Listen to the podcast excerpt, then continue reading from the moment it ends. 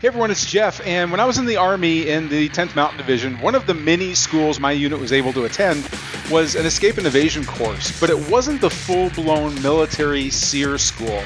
And I was always intrigued with what were some of those advanced things that we never got a chance to train in that that school had to offer. Well, I'm really happy to tell you that I was able to get a former SERE instructor on the line for our podcast, Reggie Bennett and he had some really great tips on things that you can you can use in any sort of a survival scenario where it's a game of cat and mouse and you're the mouse. So listen to this broadcast. I know you're going to get a lot out of it. Uh, I know I got a lot out of it, so enjoy it. Here it is. Bullets were flying, your adrenaline surging, would you hit your target? If the world as you know it crumbled tomorrow, collapsed into chaos, would you know how to survive? If you and those you loved were cornered by a gang, violently attacked, could you protect them? Could you protect them? Could you protect them? Tactical firearms training, urban survival, close quarters combat. This, this is another podcast to help you better prepare for any threat you may face in your role as a protector and a patriot. This is Modern Combat and Survival. There are survival scenarios where your number one goal is to be found and rescued, such as a plane crash or you and your party are separated and lost in the woods. But then there are those times when your primary objective is to evade detection at all costs. For example, it could be a scenario when you're taken hostage as a soldier or kidnapped in an overseas trip, or even a situation where you wish to remain separate from looters, authorities, and desperate population while bugging out to a safer retreat during a disaster. Whatever the reason, it's going to take special skills to stay out of sight and undetectable.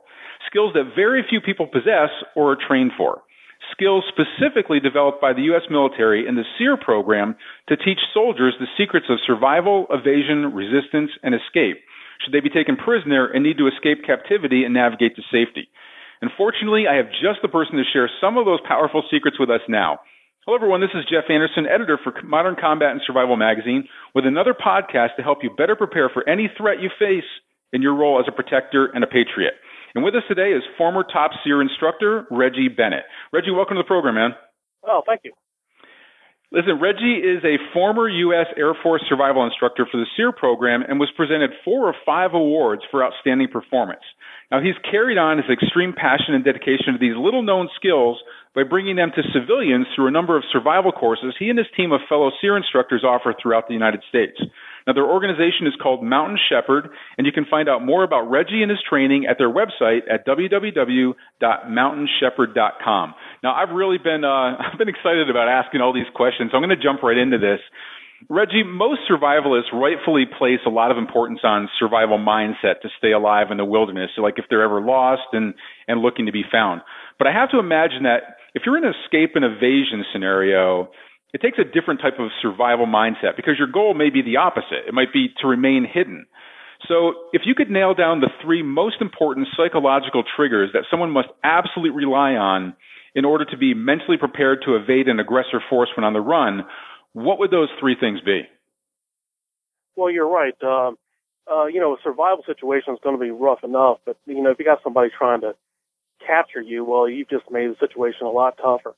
But in in a survival situation and in a in a um, in a situation where somebody's trying to uh, find you, capture you, where people go wrong is number one is that they will recognize that there will be physical and mental stress applied to them, and I see it all the time and I read about it all the time. So that's the number one thing you have to do is you have to you know you got to know yourself. You got to recognize that there is going to be physical stress, there is going to be mental stress, and that physical and mental stress will saturate you. And if it does, you're going to end up making bad decisions, and then you're going to get caught, or you're going to get, uh, you know, taken over by the the natural um, forces out there.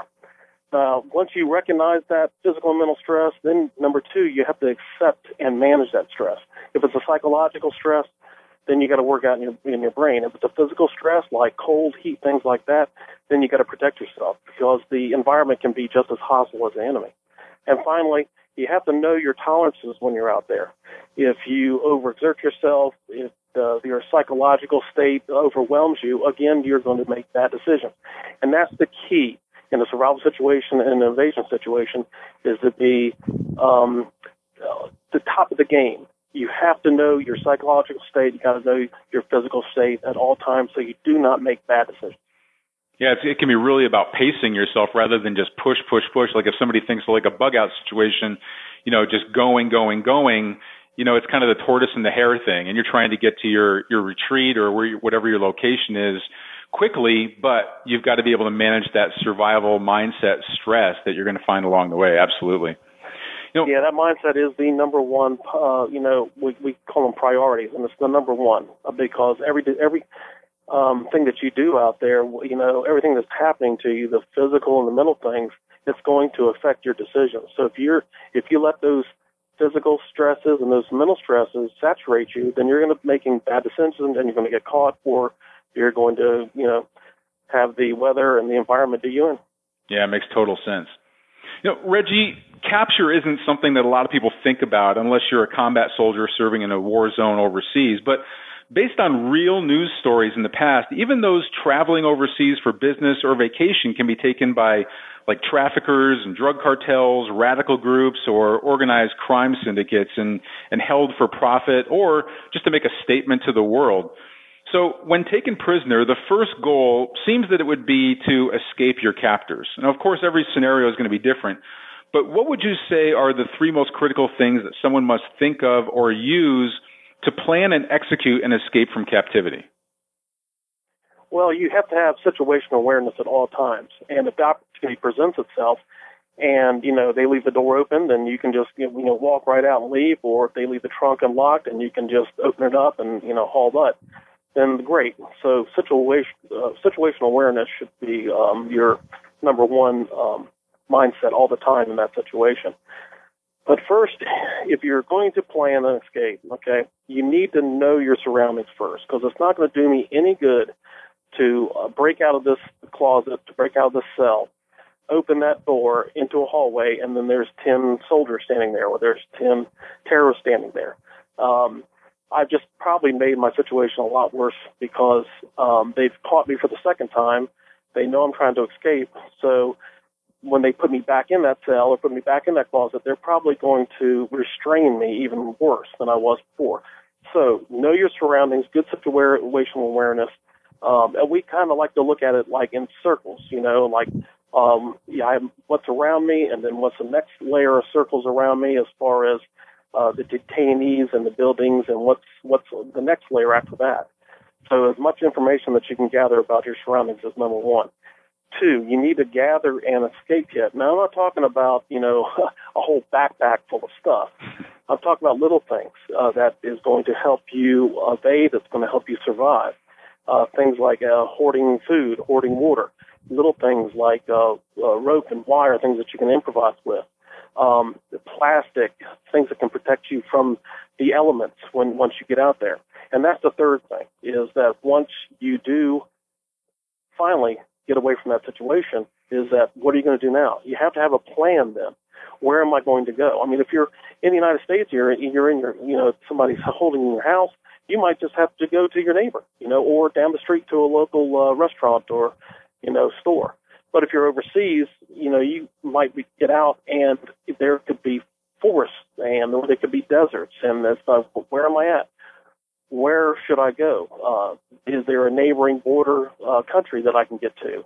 Um, is there uh, a Catholic church I can get to? Is there a consulate? Uh, you have to have a plan of action because they're not going to do you any any good to get free and get out there and then just wandering around and get caught again. Yeah, that makes total sense. And even in, I was thinking like in situational awareness, even like knowing which of your captors is maybe the weakest or the one that goes to sleep on, on duty. You know, it's like who, where's the weakest link in the chain from what you're observing? Yeah, that's that's huge. Situational awareness, um, and that's in even in a survival situation. I mean, you got again, you got to know your surroundings. You got to know what's going on at all times. You got to almost be hypersensitive to that stuff. Yeah. Every little bit of information is just something else in your toolbox that's going to help you plan your escape and get away and get back to uh, friendly forces or back to your family. Yeah. We're talking with Reggie Bennett from MountainShepherd.com about escape and evasion strategies from the military SERE program. We'll be back with more strategies here in just a minute, including camouflage and concealment, how to avoid trackers, as well as how do you resist interrogation and torture. Some really, really critical stuff coming up. So you're not going to want to miss it, but first, check out this message. In any disaster, crisis, or attack, your life and the life of those you love could solely rest on the survival gear you've acquired. Do you have the proper gear to protect you from the threats you'll face? Whether it's preparing your home against the destruction and mayhem of a city in chaos, or you're bugging out to a safer location when a natural disaster forces you from your home, the supplies you have right now could ensure your survival or seal your fate. Don't take the risk. Claim your free copy of our exclusive guide, Survival Gear Secrets, at survivalgearsecrets.com and discover the seven phase survival gear plan every family must prepare for or face the consequences. Five no bullshit warning signs that a collapse is headed your way, so you're already in action long before your neighbors even know what hit them and how to know exactly when it's safer to stay at home and shelter in place, or get in the family bug out mobile and get the hell out of Dodge. Your fellow citizens may be fine with sleeping in a crowded stadium waiting for FEMA to hand them a granola bar, juice box, and a blankie, but you know that no one can protect your family better than you can if you're properly prepared with the right supplies and equipment to ensure your survival. Don't wait until it's too late. Find out what's missing from your survival gear plan by grabbing your free copy of Survival Gear Secrets now at www.survivalgearsecrets.com. And now, back to our show.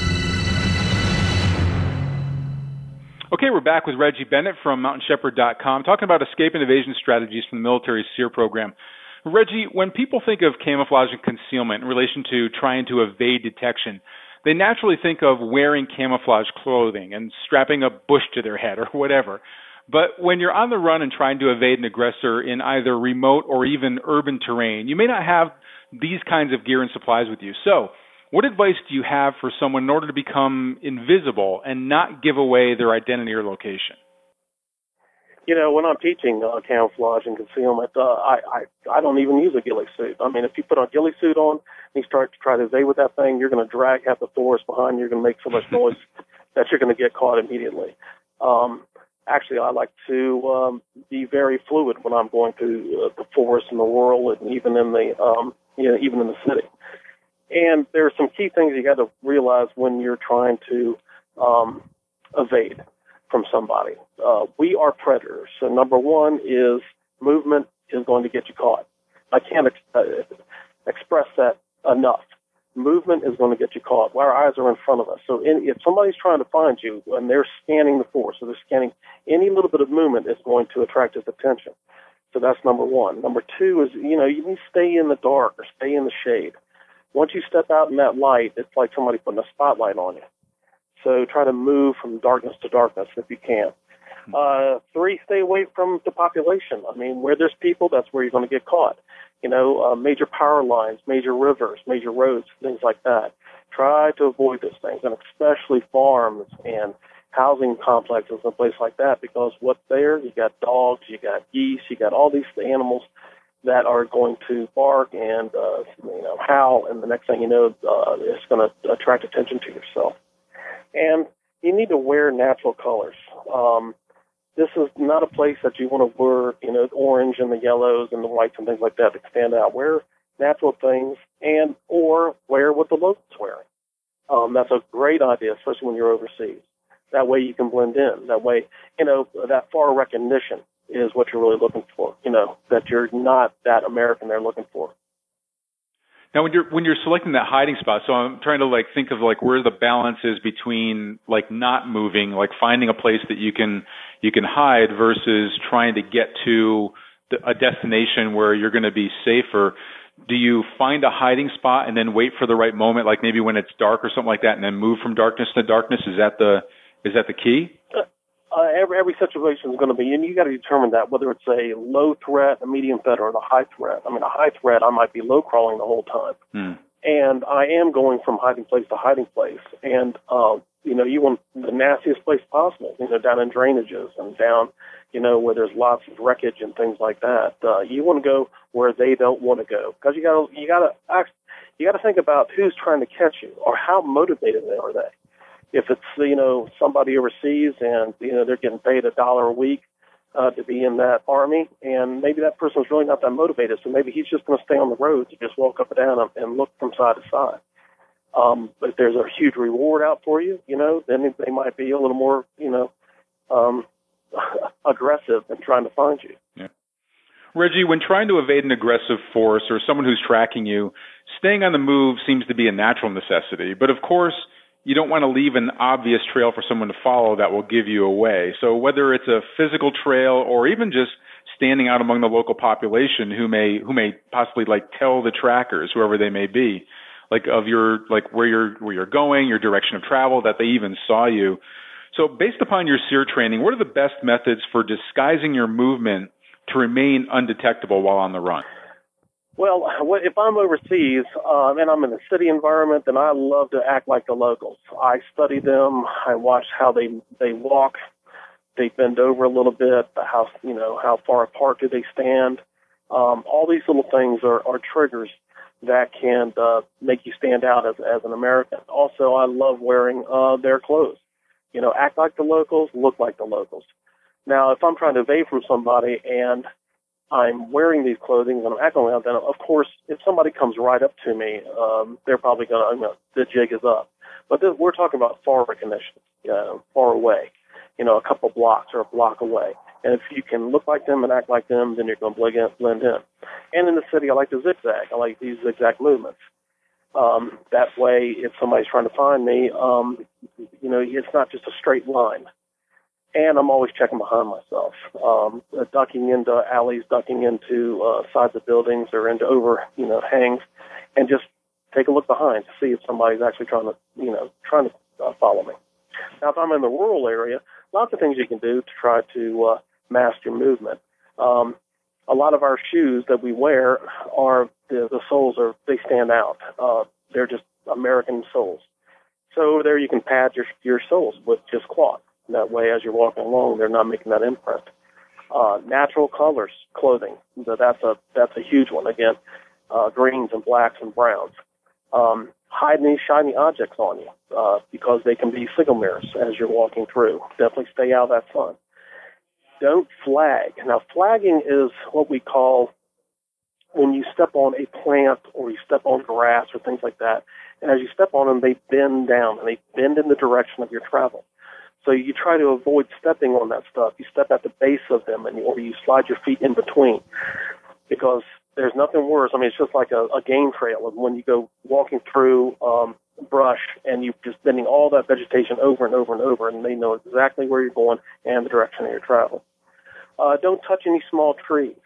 Uh, when I I'm out there and I'm trying to find somebody, I just get up high and I look down, and if I see these old tops of these trees moving, then I can just follow them and I can see this this person's uh, direction of travel. And a lot of people forget that. They lean up against them, they turn their backpack, whatever they're carrying, hit these little small trees, and they just act like flags.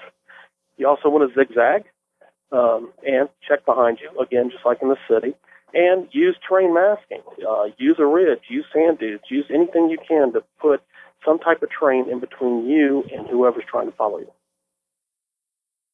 there's a lot of great tips in there. It's a lot of good stuff.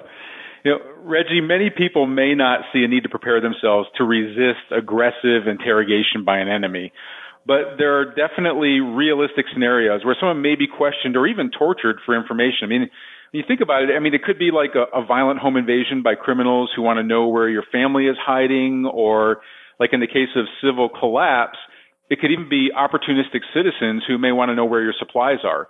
Now, SERE training offers certain strategies for resisting even brutal interrogation techniques. I know that this is a big part of the training. So can you share three of the most valuable secrets that someone can depend on to protect potentially life-saving information from getting into the wrong hands? Well, a lot of it that I, I used to teach when I was in the Air Force is secret. And uh, if I told those secrets, then I would probably be the one sitting in that chair with the uh, light on me and haven't answered some some serious questions here, so I, I can't um, discuss the confidential stuff. But what I can do is give you uh, the, the average person, and we do. We give the average people here uh, a good toolbox if they are in a situation like that. First, um, you got to use the situation against them. Um, if somebody is trying to interrogate me and they are being, being brutal, they do slap me or they hurt me or things like that, well, then I can use that against them. That's a great, uh, you know, technique. Um, I can't think straight. Um, I'm having a hard time, you know, focusing because I'm hurt, because you hurt me. So you're using that against them. Also the situation, you know, um, this is where you don't want to be the cowboy. You don't want to be show them that you're, you know, I can take it. No, no, you want, you know, this you are so stressed out. This whole situation is so stressed out that you're having a hard time even thinking. So it's a great technique. Use the situation against them. Two, waste their time. The more time that you can waste is the more opportunity that somebody will maybe arrive at that location and, you know, blow, you know, blow the gig up and then they got to stop what they're doing and they got to get out of there. And um, if you're wasting your time and you're not giving them what they need, they might just get frustrated and stop and, and leave or go do something else. So wasting time is huge. And third, know your captor. Um, this is a situation where if you study them, ask them questions, turn it around on them. Um, the more you know about them, the more you can exploit them. You know, it could be what, what is their motivation? for being there? Is it just monetary? Uh, you know, hey, why not? You know, give them a couple hundred bucks. Show them, hey, this is all the money I got in the house. It's right there. If that's all they want, they grab the money and then they haul they haul butt they're out of there, and then they're not messing with your family. You know, you might learn some religious things about them. You could actually use the religion against them, and that's been done many times overseas, um, where it's just unlawful in their religion to either hurt us or kill us or or give us up. And, um, you know, it, again, it could be political. Uh, so the more information that you have that you can use against them, the better. And that's about the best advice I can give. And a, a good example of this is actually is the crying game.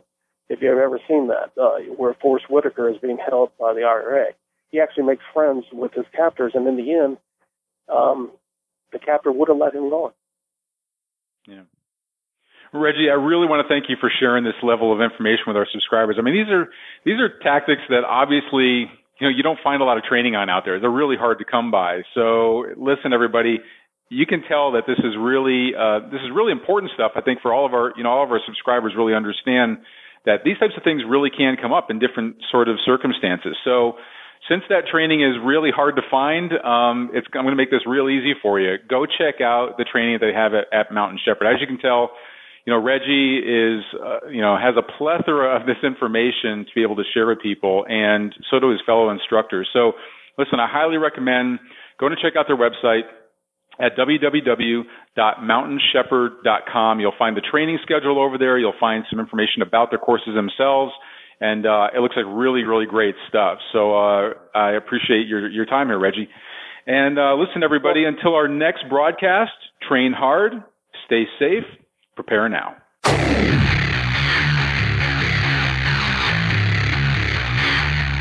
This has been Modern Combat and Survival. Survival. We hope you've enjoyed the show. You can help us out by rating our podcast on iTunes and leaving a comment. You can check us out on Facebook at facebook.com backslash modern combat and survival. And don't forget to claim your free subscription to Modern Combat and Survival magazine at www.moderncombatandsurvival.com. Lock and load. And we'll see you next time. This has been Modern Combat and Survival.